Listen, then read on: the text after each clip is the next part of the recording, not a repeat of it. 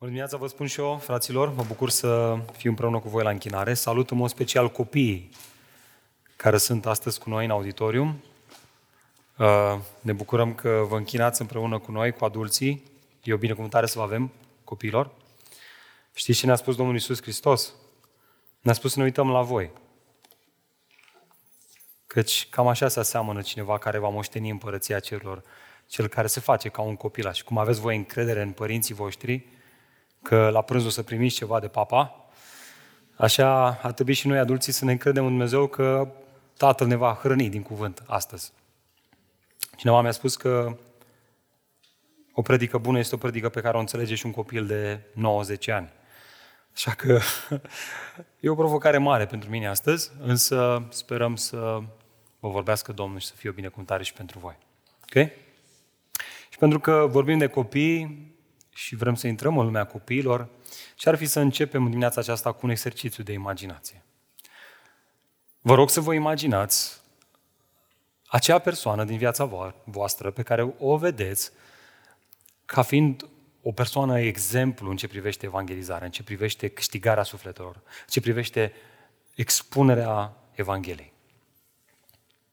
Ok? Ai identificat-o? Dacă nu ai identificat-o, Asta e o problemă. Asta arată faptul că nu suntem într-un context în care să facem asta. Și dacă n-ai o astfel de persoană în minte, nu e nicio problemă. Atunci gândește-te la un om pe care Dumnezeu l-a folosit în istoria bisericii ca un evanghelist. Poate te gândești la Moody, poate la Jonathan Edwards, ce știu eu, Spurgeon, nu știu, la cineva care a fost folosit de Dumnezeu și ai citit biografia vieții lui și te-a binecuvântat într-un mod extraordinar. Dacă nu ai o astfel de persoană în minte, și atunci e o problemă. Și ar fi vara asta să pui mâna să citești o carte despre viața unui om care a luat Evanghelia în serios și a împărtășit-o altora. Ok? Ați identificat persoana? Da? Aveți o astfel de persoană în minte? Dacă nu, luați-l pe Domnul Iisus Hristos sau pe Pavel. Bun. Ok. Și acum să ne imaginăm că primim șansa să mergem cu această persoană într-un turneu de evangelizare în România. Ploiești, Sibiu, Alba, Cluj, Oradea, da, Timișoara, Arad, Sietul Marmației, Botoșani, Suceava, Iași, Bacău și București. Și ajuns undeva pe la Botoșani, primești șansa să pui din nou mâna pe telefon, ceea ce nu ai avut până în acel moment, și să împărtășești cu familia ta, cu prietenii tăi dragi, cu apropiații tăi, să faci o postare pe Facebook cu niște impresii. Ce ți-a vorbit Dumnezeu? Cum a fost pentru tine acest turneu de evangelizare? Te întreb, oare ce ai scrie? Oare ce le-ai împărtăși acestora? Ce postare ai face pe Facebook? Ce rânduri ai scrie? E bine, ceva de genul acesta a avut uh, șansa să aibă parte un uh, tânăr pe nume Alan, care avea doar 24 de ani, dar care a fost luat într-un turneu de evangelizare de către Leonard Ravenhill, un evanghelist pe care personal îl apreciez foarte mult. I-am citit cărțile și biografia vieții lui. E bine, din acest turneu, tânărul Alan le-a scris celor din familie următoarele cuvinte. Nu știu ce ai fi scris tu, dar fii atent ce a scris omul acesta. Citez. Diavolul îi târăște pe oameni spre iad și nouă creștinilor. Nu ne pasă aproape deloc. Avem nevoie de o trezire reală de la Duhul Sfânt, spunea el. Niciodată în viața mea nu am fost atât de mișcat. Dumnezeu m-a făcut să-mi văd automulțumirea. Se pare că noi credem că Dumnezeu va ajunge fără ajutorul nostru la milioanele de oameni care mor. Așa că stăm și ne relaxăm în confortul propriei noastre experiențe creștine. Dragilor, aceste gânduri, nu așa, nu sunt departe de realitatea experienței noastre creștine? Însă, ascultați-mă cu mare atenție. Soluția la problema identificată pe care o dă tânărul Ellen, deși avea 24 de ani, nu este să pedaleze pe sentimentul vinovăției, că, prea, că nu prea se face evangelizare, căci asta ar fi fost o motivație atât de lipsită de putere. Știm și noi foarte bine cât ține o motivație care vine din sentimentul de vinovăție. Când te urci pe cântar și zici, ah, prea mi-a făcut treaba lumile astea și te apucă toată vinovăția aia alimentară. Și ce zici tu? De mâine, neapărat de mâine, niciodată de astăzi, de mâine o să încep regim. Cât te ține regimul ăla? Jumătate de zi? Hai o zi? Hai două? Trei? Maxim trei, spun cei mai mulți care analizează cum funcționează cu sentimentul vinovăției. Dați-vă din nou, care este soluția pe care o identifică acest tânăr? Avem nevoie de o trezire reală. Dragilor, aș vrea să argumentez în dimineața aceasta că această trezire pe care Duhul Sfânt o lucrează în noi este posibilă doar atunci când ajungi să cunoști Evanghelia. Evanghelia este puterea lui Dumnezeu care dinamitează viețile noastre, care ne strămutează din întuneric la lumină, care ne aduce de la o viață trăită în păcat la o viață trăită în lumină. Și nu e așa, asta a făcut Evanghelia în viețile, în viețile multora dintre noi în anul acesta de lucrare studiind Galateni, studiind 1 Ioan. E bine, acum ceea ce trebuie să facem este să luăm ceea ce Dumnezeu ne-a vorbit și să împărtășim deschis cu alții. Căci asta a fost, despre asta a fost în anul acesta de lucrare. Să cunosc Evanghelia și să o fac cunoscută. Și iată ne ajungi la această serie de vară în care asta facem. Vrem să vorbim despre cum să facem această Evanghelie cunoscută. Ori asta s-ar putea pe mulți dintre noi să ne determine să ne punem această întrebare simplă. Bun, înțeleg că asta cu câștigarea sufletelor este o lucrare binecuvântată, dar până la urmă, ce este câștigarea sufletelor? Nu? E bine, la asta vom răspunde. Acesta este mesajul dimineața aceasta. Dacă ții notițe, notează-ți întrebarea aceasta. La asta ne vom uita. Ce este, până la urmă, câștigarea sufletelor?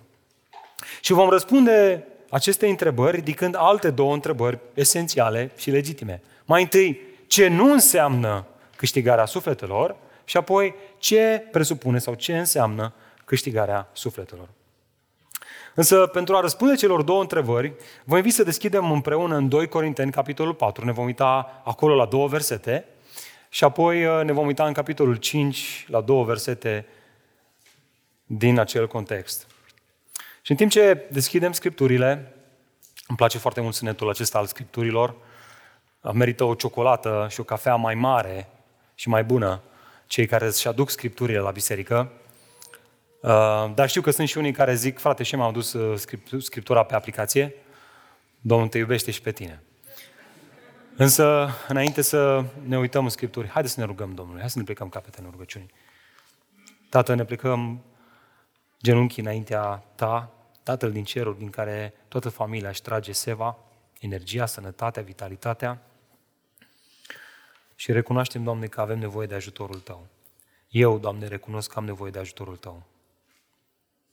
Doamne, avem nevoie de o trezire reală pe care doar Duhul Tău ce Sfânt o poate face. Această trezire reală este un dar, darul credinței, darul nașterii din nou. Doamne, te rog să-l produci, să produci această roadă în fiecare dintre noi. Și, Doamne, noi, cei care am experimentat asta, ajută-ne să purtăm deschis acest mesaj al Evangheliei în jurul nostru. Fă-ne, Doamne, acei slujitori care pun mâna pe plug, nu se mai uită înapoi și să uită la lumea aceasta ca fiind o lume care trebuie semănată, în care trebuie să aruncăm semințele Evangheliei. Doamne, iartă-ne că adesea ne regăsim și noi în această situație auto-mulțumirii. Să, Doamne, te rugăm în dimineața aceasta să ne vorbești și să lucrezi cum numai Tu o poți face. În numele Domnului Iisus Hristos m-a rugat toate acestea. Amin. Iată prima întrebare la care ne uităm în dimineața aceasta, și anume, bun, înainte de orice, pentru a vorbi despre câștigarea sufletelor, vreau să știu ce nu înseamnă câștigarea de suflete. Și pentru asta ne vom uita la un pasaj din 2 Corinteni, capitolul 4, versetele 1 și 2. Ascultați aceste versete. De aceea, având slujba aceasta, după mila ce ni s-a arătat, nu ne descurajăm. Din potrivă, am respins lucrurile ascunse și rușinoase și nu umblăm cu viclenie, nici nu falsificăm cuvântul lui Dumnezeu, ci prin expunerea adevărului ne recomandăm pe noi înșine conștiinței oricărui om înaintea lui Dumnezeu. E bine, în acest context, Pavel vorbește despre slujba împăcării cu Dumnezeu, de care omul are parte prin noutatea Duhului, prin lucrarea Duhului Sfânt. Despre asta vorbește în capitolul 4. Că noul legământ, credinciosul, are parte de o slujbă pe care Dumnezeu o face prin cei care predică Evanghelia, o expun, o prezintă deschis și prin lucrarea Duhului Sfânt, care fac această Evanghelie să fie auzită în inimile lor. Căci noi știm, credința vine în urma auzirii. E bine, Pavel se întoarce înapoi și spune, noi suntem cei care avem parte de această slujbă. Am avut parte de slujba aceasta a auzirii Evangheliei, care ne vorbește despre împăcarea cu Dumnezeu și noi suntem cei care am avut parte de lucrarea Duhului Sfânt care ne-a convins că suntem fii ai mâniei lui Dumnezeu. Și vedeți, adesea arătăm să înțelegem condiția ființei umane. Dragilor, noi fiecare dintre noi ne naștem morți în păcatele noastre. Noi suntem reprezentați de Adam. Și greșelile lui Adam se transferă și ne afectează și pe noi. Ne naștem cu această natură înclinată înspre rău. Natură care ne face să fim într-o relație de anemozitate cu Dumnezeu, de dușmănie cu Dumnezeu. Ca doi colegi de la școală care nu se mai împacă. Și când se văd, ce fac? Se bat. Cam așa suntem și noi. Noi nu mai suntem fii creați de Dumnezeu, punct. Noi suntem fii creați de Dumnezeu care am ajuns prin păcatele noastre să fim fii ai mâniei lui Dumnezeu. Noi suntem vrăjmașii lui Dumnezeu, dușmanii lui Dumnezeu, răzvrătiți împotriva lui Dumnezeu. Păcatele noastre ne separă de Dumnezeu. Dumnezeu este atât de perfect și sfânt, atât de alb, încât orice pată mică Imediat iese în evidență. Când omul se așează în fața lui Dumnezeu, el este negru. El se află într-un hău adânc. Mânia lui Dumnezeu este gata să fie arătată din cerul împotriva oricărei necinstiri. Și aici apare problema. Cum poate omul atunci să fie împăcat cu Dumnezeu?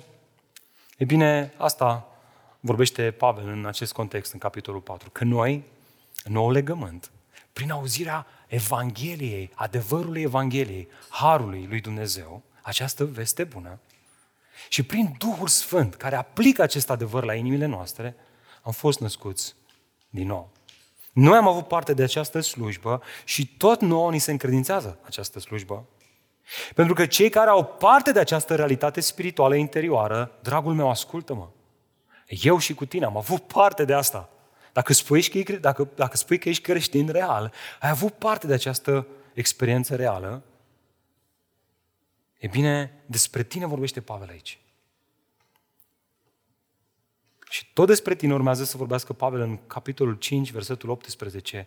Prin Hristos ne-a împăcat cu sine și ne-a dat mesajul împăcării. Observați această dublă lucrare a lui Dumnezeu în inimile noastre, ne împacă cu Dumnezeu prin auzirea Evangheliei, prin Duhul Sfânt și apoi ne oferă mesajul împăcării. Nu îngerilor, nu unor organizații culturale, educaționale sau sociale, ci Bisericii lui Hristos, mie și ție. Și fiți atenți acum, Înainte să vorbească despre asta, urmează să vorbească despre asta mai pe larg în capitolul 5 și ne vom uita și noi doar un pic în dimineața aceasta, Înainte ca noi, ca biserică, să vorbim despre cum să împărtășim acest mesaj al împăcării dintre om și Dumnezeu, Pavel vrea neapărat să vedem cum nu ar trebui să o facem. Vă rog să vă uitați din nou în versetul 2. Să vă ce face el. Noi apostolii, noi credincioși și noi cei care am avut parte de această slujbă, respingem lucrurile ascunse și rușinoase. Nu ne purtăm cu viclenie, nici nu falsificăm cuvântul lui Dumnezeu. Dragilor, câștigarea sufletelor nu se poate face oricum. Mă auzi? Câștigarea sufletelor nu se poate face oricum. În vremea lui Pavel, unii o făceau, cum le tăia lor prin cap. Însă, el refuză acele practici nebiblice. Ba mai mult, merge până acolo încât afirmă faptul că aceste metode falsifică cuvântul lui Dumnezeu. Vezi asta în textul biblic. Termenul grecesc înseamnă a corupe, a, a distorsiona. Și interesant, era folosit în vremea respectivă cu privire la cei care falsificau vinul sau chiar aurul. Ce făceau? Luau vinul acela pur și maturat și îl îndoiau cu apă. Și spuneau, uite, avem niște vin pur aici. Sau luau aurul și în loc să-l treacă prin foc, să-l curețe de impurități, îl vindeau așa cu impurități. De ce? Atârna greu și luau mai mulți bani pe el. E bine, despre asta se vorbește aici. Să spui că tu câștigi suflete când de fapt ce se întâmplă acolo este doar o mascaradă. Un fals. Dragilor, ascultați cu mare atenție asta. Satan are tot interesul să se joace cu dorința noastră pentru rezultate în evangelizare. Cine nu vrea să aibă rezultate când se implică în această lucrare de câștigare de suflete? Cine nu vrea să aibă suflete care se întorc la Domnul? O persoană care merge la familia lui să-L vestească pe Hristos, la prietenii lui, la colegii lui din generală. Vrei, te duci înspre ei pentru că vrei să-i câștigi, vrei, să le, vrei să-i vezi transformați. Dar fiți atenți, Satan are tot interesul să se joace cu dorința noastră pentru rezultate, oferindu-ne motive să renunțăm la principiile biblice în favoarea metodelor greșite. Știți de ce? Iată de ce. Deoarece el știe că o evangelizare greșită produce cel mult prozeliți, oameni religioși, dar nu convertiți. Uite așa, poate fără să realizăm, ajungem să credem că cel mai important moment al evangelizării este acel moment de final când urmează să-l chem la pocăință și planifici toată întâlnirea ta cu el să îi spui Evanghelia și să-l chem să se pocăiască, în loc să fie cel mai important moment, expunerea deschisă și clară și curată și completă și sănătoasă a Evangheliei Harului, așa cum am învățat-o în Galateni. Ajunge să credem că răspunsul păcătosului este exprimat de o ridicare a unei mâini pentru a-L invita pe Iisus în inima Lui. În loc să fie, așa cum ne învață Noul Testament, exprimat de o pocăință reală de mărturisirea lui Hristos prin botez, nu prin ridicarea mâinilor, și de o viață cu adevărat transformată. Fraților, ce să facem când au auzit pe Petru că a predicat Evanghelia? Pocăiți-vă și credeți în Evanghelie. Și botezați-vă. Ăsta este răspunsul biblic la evangelizare. Pocăința, credința în Evanghelie și botezul. Nu o ridicare de mâine, mâini, nu o venire în față, nu e nimic în regulă cu toate astea. Dar astea nu sunt ceea ce ar trebui să targetăm, să le avem înaintea ochilor noștri. Apoi ajunge să punem un accent exagerat pe moralism sau pe educație, în loc să punem accent pe singurul mesaj care poate să producă noi o viață morală. Ajunge să credem că a fi creștin înseamnă să participi la întâlnirile unei biserici, în loc să credem că a fi creștin înseamnă să fii biserica. Astfel, trist, în mod inevitabil, dragilor, ajungem să avem neconvertiți ca membri ai bisericii. Așa că iată lecția pentru noi. Ascultă. Evangelizarea nebiblică este o metodă de sinucidere asistată a oricărei biserici locale, inclusiv a bisericii noastre. Iată de ce este atât de important să înțelegem ce este evangelizarea biblică. Mie mi-amintește asta de o tabără faimoasă din România, pentru mine, cea de la Sighetul Marmației. A fost careva pe acolo, am participat mulți ani de zile la rând. E bine, tabăra aceasta era gândită în așa fel încât la final să aibă o chemare. Și chemarea asta nu se întâmpla decât atunci când uh, soarele apunea și bezna se așeza pe pământ. Prindea un foc de tabără, se cântau câteva cântări. Hai, hai la el, nu mai sta. Și pe ieșea un pastor în față, un american. Zicea, vreau să spun seara asta că așa cum e focul acesta, așa va fi viața ta veșnică. Dacă rămâi acolo, vei arde focul veșnic. Mamă, când am auzit eu asta, eram și eu cu golanii mei, cu prietenii mei, cu băieții care mai trăgeam una mică pe drum spre Sighetul Marmației, că era lung drumul, 16 ore. Și ne-a bofnit râs, prânsul. Bă, și iau-te-ne pe noi ce plângeam acolo. Plângeam de zici că murise cine știe cine, frate. Joleam, plângeam. Ne-am uitat, bă, ce facem? Și în față, frate, nu putem să stăm în focul veșnic. Mâine dimineață, mâine dimineață nu știam cum să ne ducem în pădure. Dar când ne-am strâns cu, cu biserica, copiii, astăzi, slavă Domnului, vă spunem că seara 30 de suflete l-au primit pe Domnul în viața lor. Și eu eram, bă, nu știu, la 30, dar ăștia 4-5 golanii, tot golanii au rămas. Au plâns ei bine seara, dar nu s-a schimbat nimic. Știți cum o punea Spurgeon? El spunea, se întreba de fapt, ce înțelesau aceste mesaje de pe frontul de luptă?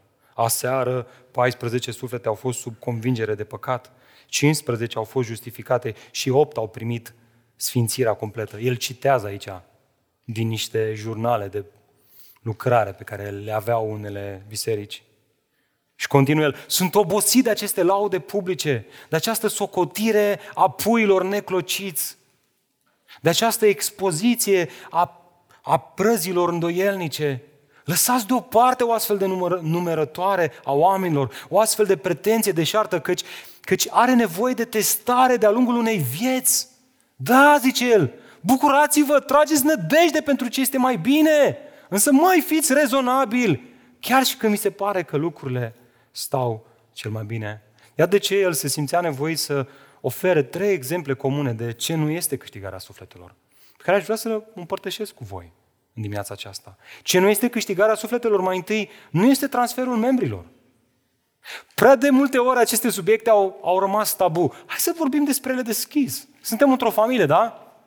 Putem să vorbim deschis despre lucrurile astea? Când frații dintr-o biserică se mută într-o altă biserică, dragilor, nu asistăm la, la o lucrare de câștigare a sufletelor. Fiecare biserică în parte își dorește să vadă cum biserica crește, însă dacă asta se întâmplă prin transferuri de la o altă biserică, ea nu poate afirma în câștiga suflete. Ba chiar au fost unii care au făcut niște analize în unele biserici, în unele orașe, unde s-au plantat câte 20-30 de biserici noi și ce să vezi, sunt mai puțini creștini. Mai multe biserici, dar mai puțini creștini. Trist, nu? Frate, dar stai puțin, vrei să spui că este greșit să te muți într-o altă biserică? Ascultă, dacă motivul pentru care te muți se rezumă la preferințe în ce privește stilul muzical, sau durata serviciilor, sau faptul că te plictisești la biserica ta, nu-ți mai place, atunci da, este foarte greșit. Este extrem de greșit. Asta arată ceva a greșit la inima ta. Ceva este neregul acolo. Pocăiește-te. Mărturisește. Fii deschis, caută ajutor. Dragilor, trebuie să fie ceva mult mai serios acolo. Chestiuni legate de doctrină, legate de ucenicie, de purtare de grijă spirituală. Băi, nu cresc spiritual. Băi, primesc o învățătură toxică. Da, frate, atunci putem să spunem că am câștigat un suflet. Dar ascultă, chiar și așa, chiar dacă se va întâmpla să apară aceste transferuri, asta nu este o licență să pescuim în alte acvare, în alte biserici locale.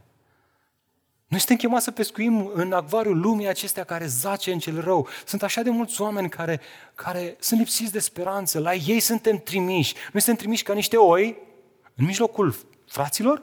Nu în mijlocul lupilor. Noi suntem chemați să ieșim afară cu Evanghelia. La cei care nu o cunosc, așa cum, slavă Domnului, noi am cunoscut-o. Când cineva se mută dintr-o biserică în care se predică o învățătură toxică, atunci da, poți să spui că este ceva sănătos. Dar dacă e o chestiune de preferințe, dragilor, ne, ne jucăm cu viața de credință. Iată o altă practică care nu poate fi considerată câștigarea de suflete. Și anume, câștigarea de suflete nu este înscrierea grăbită a membrilor. Iată de ce avem un proces de membralitate în biserica noastră. Iată de ce după botez trecem prin niște pași cu cei care vor să devină membri. Convertirea adevărată nu constă dintr-o simplă emoție pozitivă. Ea nu este doar o schimbare de optică. Nu înseamnă doar să dai o pagină nouă în viața ta. Bă, m-am plictisit de cum trăiam, acum vreau ceva nou. Asta se întâmplă și afară, fraților. Oamenii de afară spun asta. Băi, vreau să încep o nouă etapă în viața mea. Mă mut în Viena. Asta nu înseamnă convertire biblică. Adevărata convertire este ceva unic, este urmarea credinței și pocăinței. Iar roada ei, dragilor, este o viață transformată care este testată în timp, este validată în timp. Iată de ce s-a afirmat de, de nenumărate ori în biserica noastră că noi nu suntem chemați să urmărim cantitatea ucenicilor, ci calitatea lor.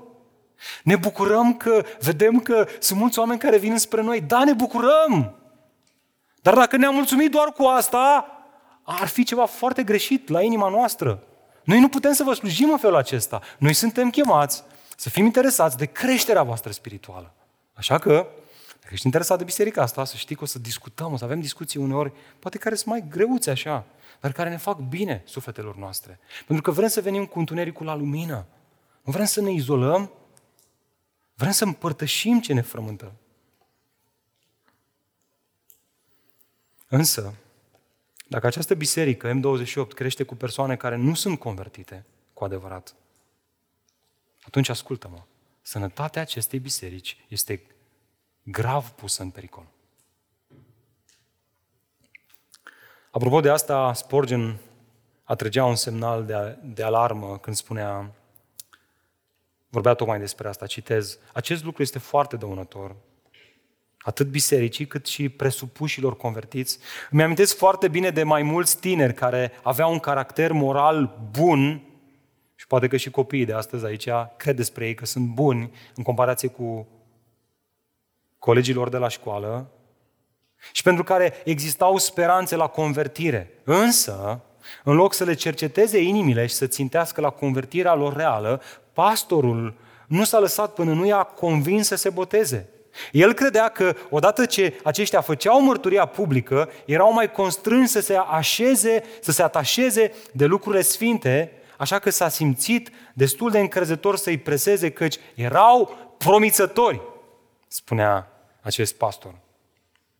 Și continuă Spurgeon.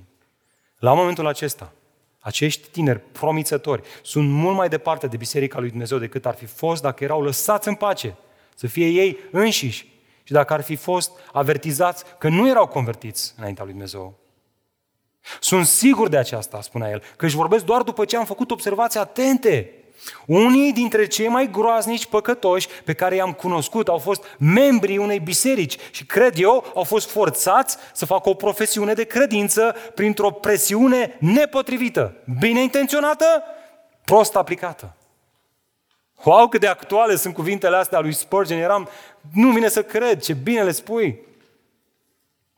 Nu așa? Din nefericirea asta s-a întâmplat la greu în adunările din care mulți dintre noi provenim. Rușinea că am rămas singurul nebotez, de, nebotezat din grupul de tineri. Presiunea fraților, dorința de a te căsători. N-aveai voie să te căsătorești în biserică dacă nu erai botezat. Și atunci treceai mai întâi pe la botez. Nu știai ce faci acolo, dar trebuia, domnule, să faci și asta. Era doar o simplă intrare în rândul celorlalți. Dragilor, asta nu este câștigarea sufletelor. Ok? Și mai este încă ceva aici. Câștigarea sufletelor nu este nici spectacol și agitație. Ascultați, senzația tare, lacrimile care curg și ochii și roind, suspinele și strigătele, întâlnirile aglomerate, euforia, oameni care vin în față plini de lacrimi și euforici, sunt toate emoții pe care Duhul Sfânt le poate crea, dar pe care le găsești și în lumea aceasta. Vezi evenimente culturale, sociale sau chiar religioase. Ești în fața unei audiențe cu un caz social a cuiva care a crescut într-un orfelinat de stat și a fost traumatizat și abuzat acolo. Vă promit eu că o să plângem de nu o să mai putem. Am pățit-o pe pielea mea. Erau, cred că 500 de oameni. Plângeam toți de... Nu ne venea să creadă, să credem. Plângeam ca niște copii, în hohote. Nu mai era nimeni rușinat. Cine povestea băiatul ăla că au experimentat, că a experimentat în copilăria lui. Să nu înseamnă convertire neapărat. Ele pot fi stârnite, dar asta nu înseamnă neapărat că sunt produsul lucrării Evangheliei și a Duhului Sfânt. Haideți să nu confundăm lucrurile. Fiți atenți ce îi spunea Dumnezeu profetului Ezechiel. Acesta este un text pe care pe noi, prezbiteri, Dumnezeu ne-a prin care Dumnezeu ne-a cercetat foarte tare în ultima perioadă. Ascultați ce spune Dumnezeu, cuvintele lui Dumnezeu, lui Ezechiel. Fiul omului, cei din poporul tău vorbesc despre tine pe lângă ziduri și pe la ușile caselor și își zic unul altuia, fiecare fratelui său, astfel. Haideți să mergem, să auzim care este cuvântul ieșit de la Domnul. Atenție! Care este cuvântul ieșit de la Domnul? Și vin la tine cu grămada. Cei din poporul meu se așează înaintea ta și ascultă cuvintele tale, dar nu le împlinesc. Căci cu gura ei vorbesc atât de dulce, dar inima lor umblă după câștig necinstit. Și acum fii atent tu, Ezechiel, că tu ești printre ei ca un cântăreț plăcut, cu voce frumoasă, iscusit să cânte la instrumente cu coarde. Ei ascultă cuvintele tale, dar nu le împlinesc deloc. Aveți de idee cât de tare m-a cercetat Domnul pe mine și pe frații mei cuvintele astea? Nu poți să citești asta și să nu te întrebi, măi, de ce vin oamenii la M28?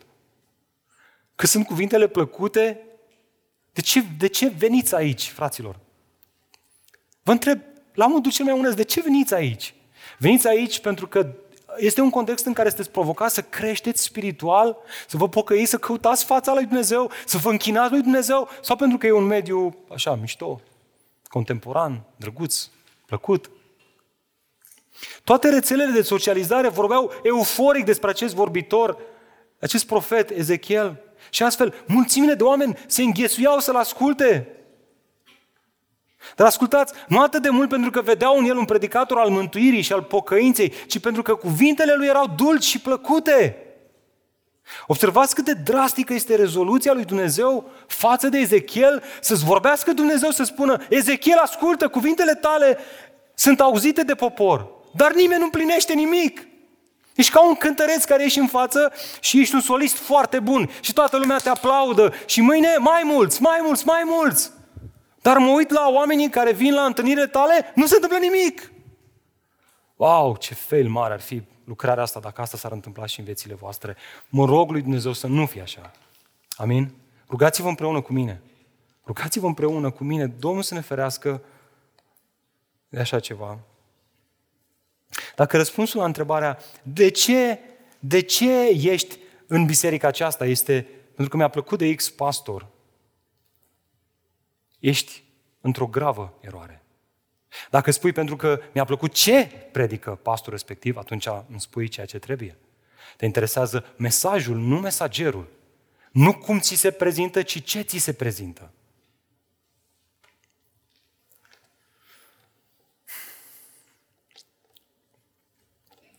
Asta ne învață Pavel aici. Uitați-vă încă o dată în 2 Corinteni 4 cu 2. Toată această pledoarie doar ca să înțelegem mai bine cuvintele lui Pavel, respingem lucrurile ascunse și rușinoase.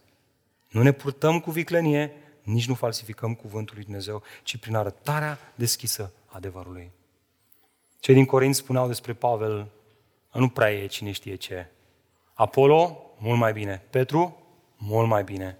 Sofiștii din Corint, acei oameni care aveau înțelepciunea vorbirii, erau meseriași. Pavel, băi Pavel, nu prea te pricepi. Și el zice, eu, Pavel, cel despre care voi spuneți că nu mă prea pricep. Zice, eu am ales o altă cale.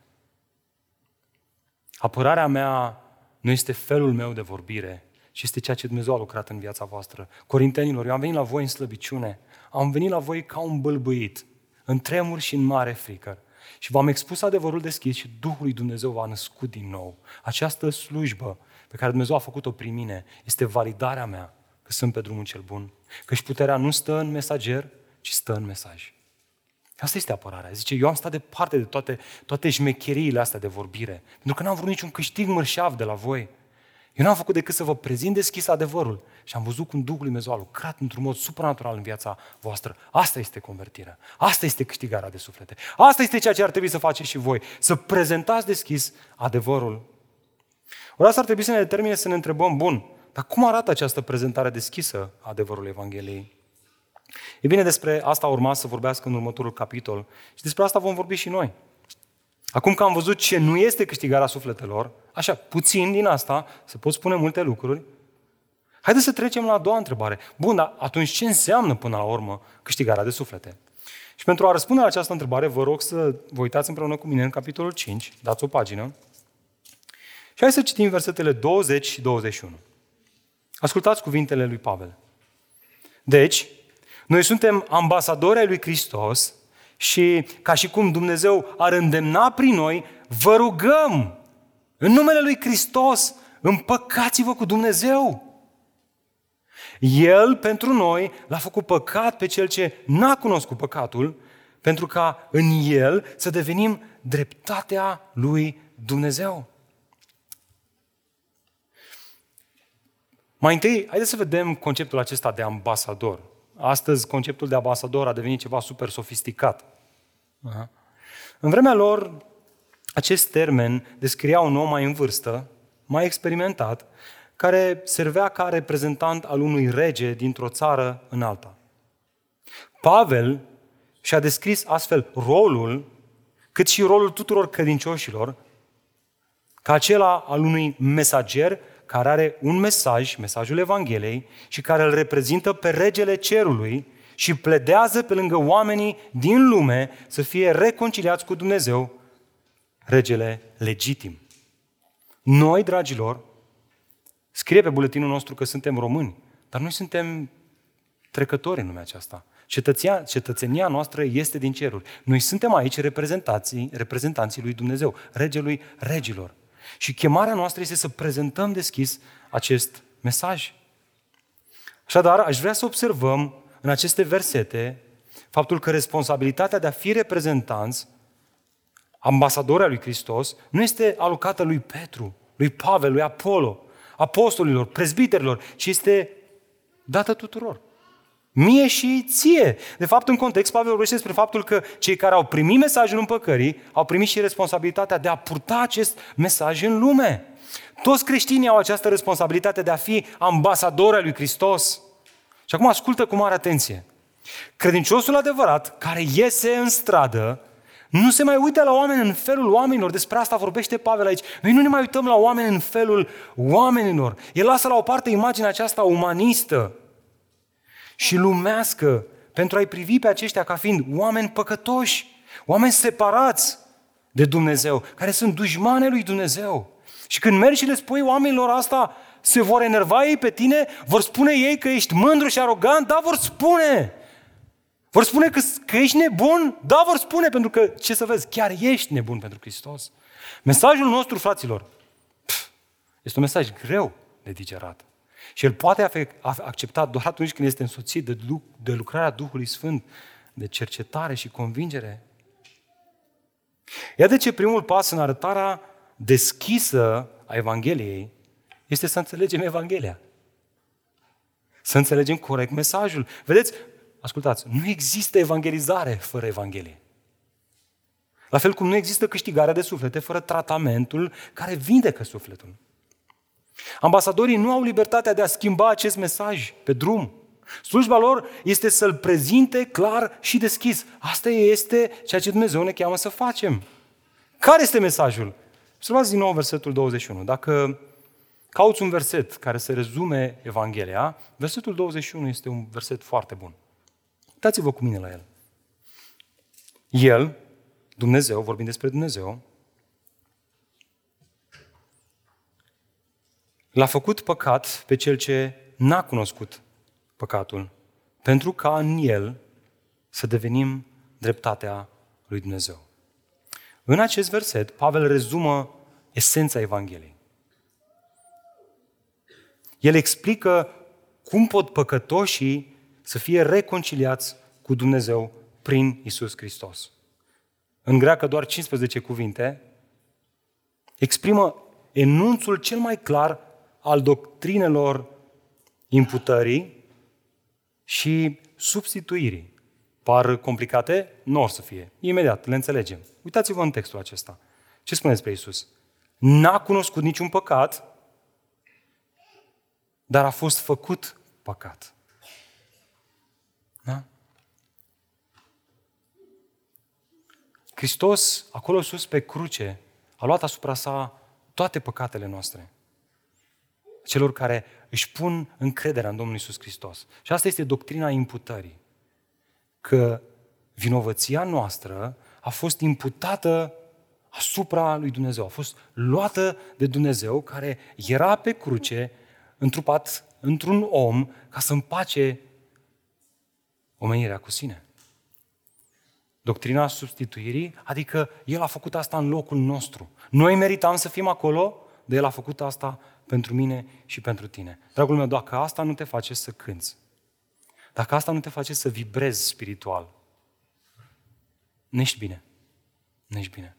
Dacă adevărul acesta îți înalță inima și dacă asta te face să spui această realitate, această lucrare de ispășire este ceea ce mă face să stau drept înaintea Tatălui, atunci ai înțeles Evanghelia.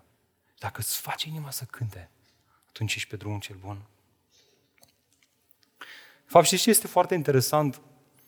Un teolog destul de recunoscut, J. Packer, spunea că metoda lui Pavel de câștigare de suflete a fost în mod covârșitor o metodă de învățare sau o explicare a adevărului Evangheliei. Și personal cred că asta reprezintă una dintre cele mai mari piedici în calea evangelizării. Nu știm ce să spunem.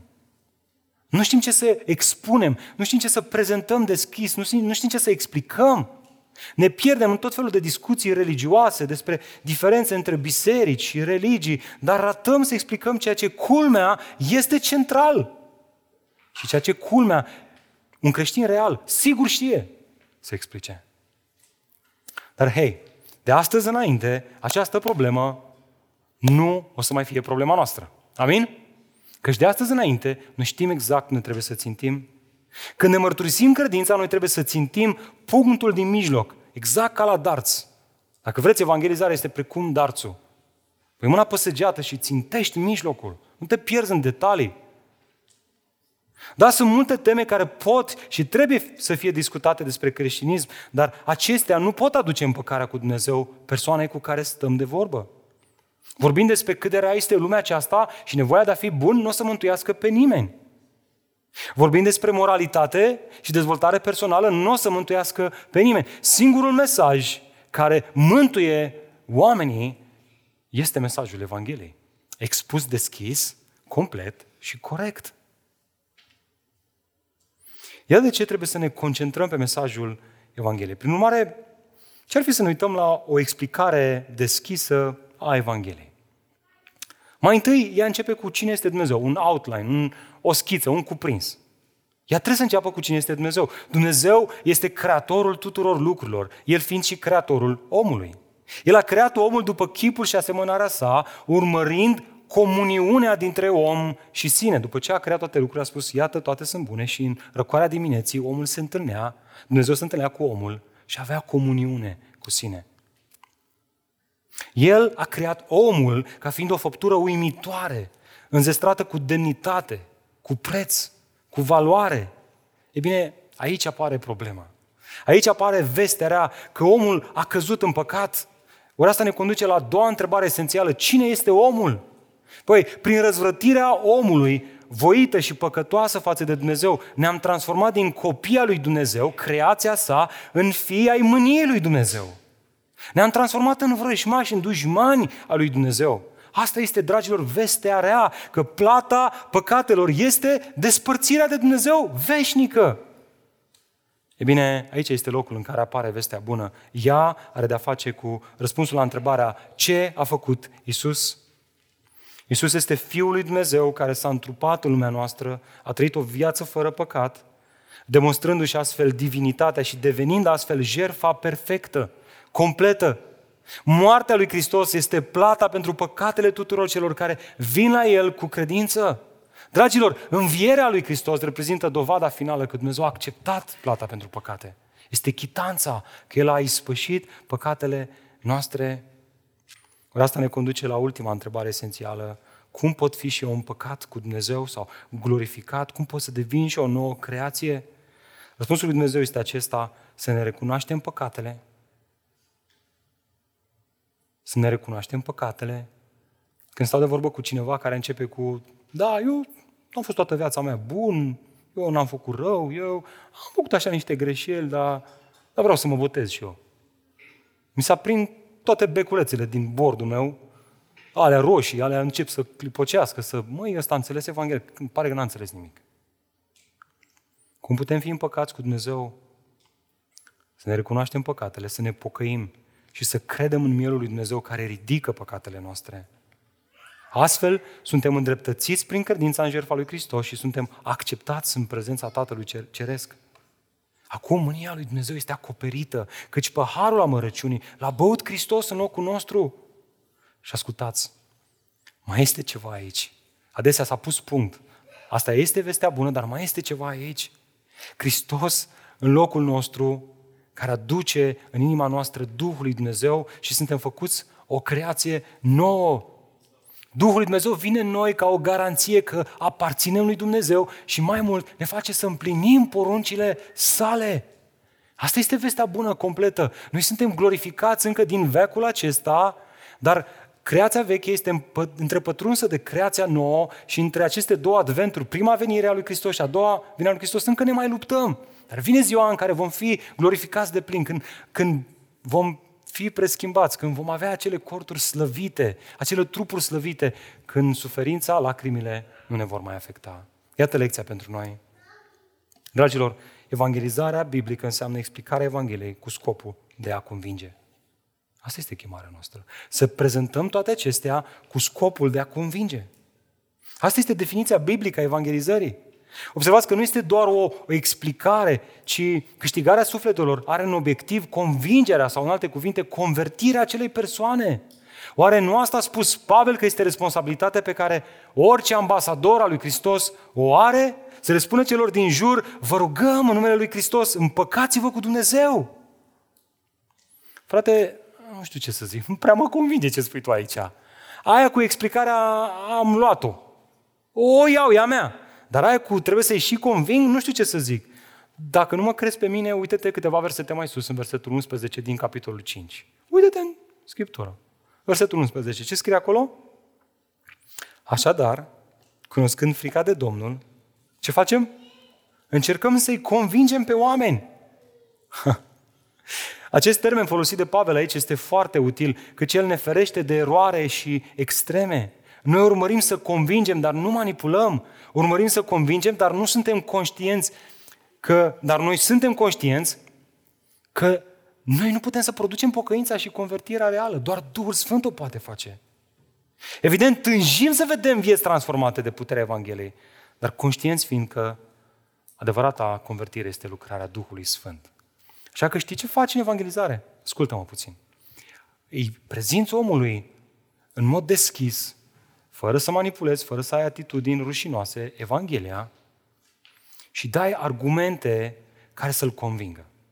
Este ca atunci când vrei să îl convingi pe cineva să renunțe să mai cumpere de la mall, dar să cumpere de la un outlet. Și spui, vezi că e aproape de tine, vezi că e mai ieftin, vezi că ai aceleași tricouri, le găsești și acolo, în mai multe dimensiuni și dai tot felul de argumente și lași ca acele argumente să-l convingă. Asta este ceea ce facem noi. Prezentăm Evanghelia vrând să-L convingem, dar știind că doar Duhul Sfânt îi poate transforma inima.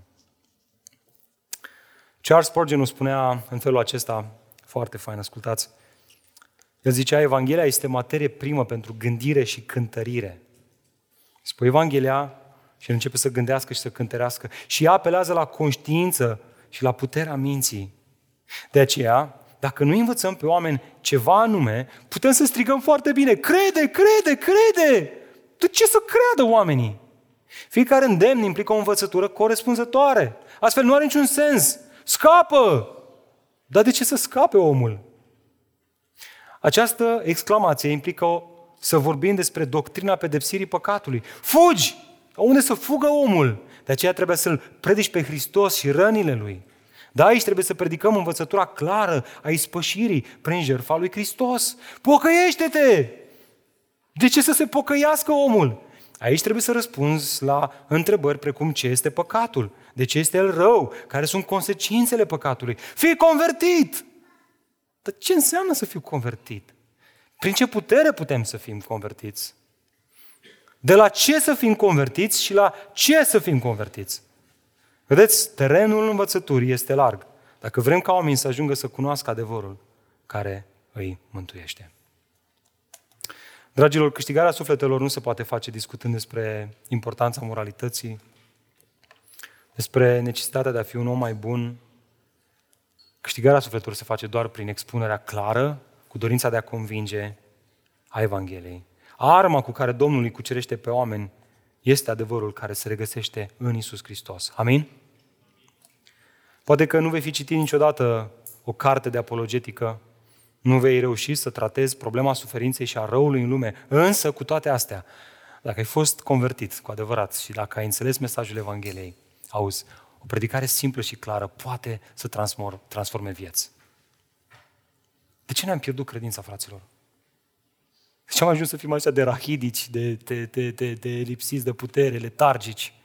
Oare nu cumva pentru că am ajuns să credem că pentru, pentru a reuși să convingem pe cineva să-L primească pe Hristos, trebuie să se alinieze planetele, să creăm o atmosferă, mai nu știu cum, să, să fie o conferință națională care să aibă la final un moment special. Fraților, o predicare simplă și clară a Evangheliei smulge suflete din întuneric și le aduce în lumină. Nu-ți trebuie altă undiță creștină. Nu-ți trebuie altă undiță pentru a pescui sufletele celor lipsiți de speranță. Undița Evangheliei este suficientă și este puternică pentru a scoate din apele tulbure ale pierzării atât acei pești mari, care ei cred că pentru ei nu există iertare, că au mâncat prea mulți pești, s-au făcut mari acolo și au greșit așa de mult că nu mai poate fi iertare pentru ei, cât și peștișorii mai mici care se strecoară ei mereu, supli și care cred că ei n-au greșit cu nimic. Evanghelia este puterea lui Dumnezeu și pentru fiul risipitor și pentru fratele mai mare. Și pentru cel care crede că este bun și pentru cel care își vede nenorocirea. Și pentru cel moral și pentru cel care trăiește în destrăbălare. Acum câteva zile în urmă, o săptămână, două, am fost împreună cu păstorii din uh, GCC, rețeaua din care facem noi parte, Marea Trimitere, regiunea Europa de Est, la un retreat împreună, pastorii și soțiile. Și de fiecare când am servit masa, ne-a slujit uh, o doamnă, ne-a pus masa strâns o aceeași doamnă, 30 de persoane, am muncit destul de mult. Și joi dimineață, după ce miercuri a fost o zi haotică pentru mine și soția mea, ne-am trezit de dimineață și am primit o poză cu Daria, am lăsat-o la o familie și avea ochiul umflat așa mare și nu putea să mai deschidă ochii. Ne-am speriat și am plecat la București să o ducem la spital. Eliza a rămas uh, acasă, eu m-am întors singur acolo între căsătoriți, eram așa, mă simțeam ca ciudat. Și joi dimineața aveam un singur plan. Să mă trezesc de dimineață, să mănânc micul dejun și să o tai acasă cât de repede posibil. Am coborât jos la micul dejun, am ajuns primul, nu era nimeni acolo decât această femeie care aranja masa. M-a văzut, a venit la mine, eram, oh, nu, vreau să, nu vreau să discut despre nimic. Vreau să mănânc să plec. Se poate? Și am zice, zice, domnule, vreau să vă zic ceva. Sunteți prea cu bun simț. Cine eu? Nu, nu, nu, voi, cei care sunteți aici. Eu n-am mai. Zice, n-am mai văzut așa ceva. Sunteți prea cu bun simț. Și zic, Doamnă, nu e chiar așa, să știți, știți că sunt și pastorii cu ciungă împărau și ei problemele lor. Nu, domnul, eu lucrez în Horeca de 15 ani. Credeți-mă, am văzut multe grupuri, ca ăsta niciunul. Ce efectiv simțeam cum trage de mine să-i spun Evanghelia, să-i spun vestea bună. Așa că am răsuflat și am zis, Doamne, ajută-mă să, să pot să-i spun Evanghelia. Și am spus, Doamne, hai să vă zic, nu e deloc așa. Noi am fost ca orice om din lumea aceasta. Ne uitam la porunca aceasta din lege să-L iubim pe Dumnezeu și pe aproapele nostru și nu am reușit. Cu cât ne uitam mai tare la legea aia, la porunca aia, ne dăm seama cât de strâm suntem. Noi am fost răi, Doamnă. Noi am făcut și am început să-i povestesc din viață. Efectiv, am început să-i spun Evanghelia. Și pe aia zic, uitați, Hristos de asta a venit, să ne schimbe inima, să, uh, să ne ajute să murim față de noi înșine, să ne să ne accepte prin suferințele Lui, prin iubirea Lui. Nu a fost o încercare a noastră, a celor care suntem aici, să ne clădim un drum spre Dumnezeu, ci Dumnezeu însuși și-a găsit un drum spre noi. A venit la noi, s-a apropiat de noi, de fiecare în parte, cei care suntem aici, care spuneți că suntem cu bun simț. Și ne-a... Și spuneam așa, Evanghelia, cum știam eu, la liber, așa. Și efectiv a început să plângă în fața ochilor mei. Plângea femeia asta și spunea, eu n-am auzit așa ceva. Merg în fiecare duminică la biserică, Eu așa ceva n-am mai auzit niciunde. Îți mulțumesc așa de mult că mi-ai spus această veste minunată, zice ea. Zic eu, da, e Evanghelia, asta înseamnă Evanghelie, vestea bună. Dragilor, vreau să mă adresez celor care îl cunosc pe Hristos. Cei care ați fost împăcați cu Dumnezeu. Voi aveți o responsabilitate să fiți ambasadori al lui Dumnezeu în lumea aceasta. Dar vreau să mă adresez și celor care vă puneți această întrebare simplă. Măi, eu am cam fost unul dintre cei care m-am botezat că trebuia. Trebuia. Așa era fluxul. Flow. Și mă întreb, eu am fost cu adevărat născut din nou? Dacă te afli în situația asta, alargă la Evanghelie, citește Galateni, caută să vorbești cu un lider de grup mic, cu un prezbiter, pune întrebarea asta simplă. Hei, eu nu știu dacă sunt convertit. Cu adevărat, ajută-mă. Okay? Și cere ajutorul fraților. Să noi ceilalți care am fost cu adevărat născuți din nou, dragilor, noi am fost smulși din întuneric și aduși la lumină. Și asta ne face să avem o poveste. O poveste a mântuirii. Haideți să povestim această istorie a răscumpărării noastre din păcat. Haideți să nu ne fie rușine. Este împăcarea noastră cu Dumnezeu, care poate să aducă și împăcarea celor din jurul nostru. Vara aceasta vom vorbi despre câștigarea sufletelor, dar nu vă, nu vă, nu vă prezentăm un plan ciudat și modern de evangelizare. Nu vă chemăm la o tehnică. Nu vă chemăm la niște evenimente evanghelistice. Fraților, cea mai bună strategie de evangelizare este eu și cu tine, trăind Evanghelia și arătând-o și predicând-o deschis și liber oamenilor din jurul nostru. La cafenea, la o bere, în oraș. Da mai și, s-a uitat puțin la mine, la o bere, nu știu. Fără alcool, bineînțeles. De la ce v-ați gândit? Haideți să ieșim în lume și oricât de obosiți am fi, oricât de greu ne-ar fi, vor fi oameni care abia așteaptă să audă Evanghelia. Hai să ne rugăm ca Dumnezeu să ne ajuște ca ceea ce noi am învățat din Galateni să facem cunoscut. Și ce putem face mai bine atât decât să ne ridicăm și să închidem cu acest cântec? Avem o istorie de povestit. Iisus pe cruce ne-a mântuit.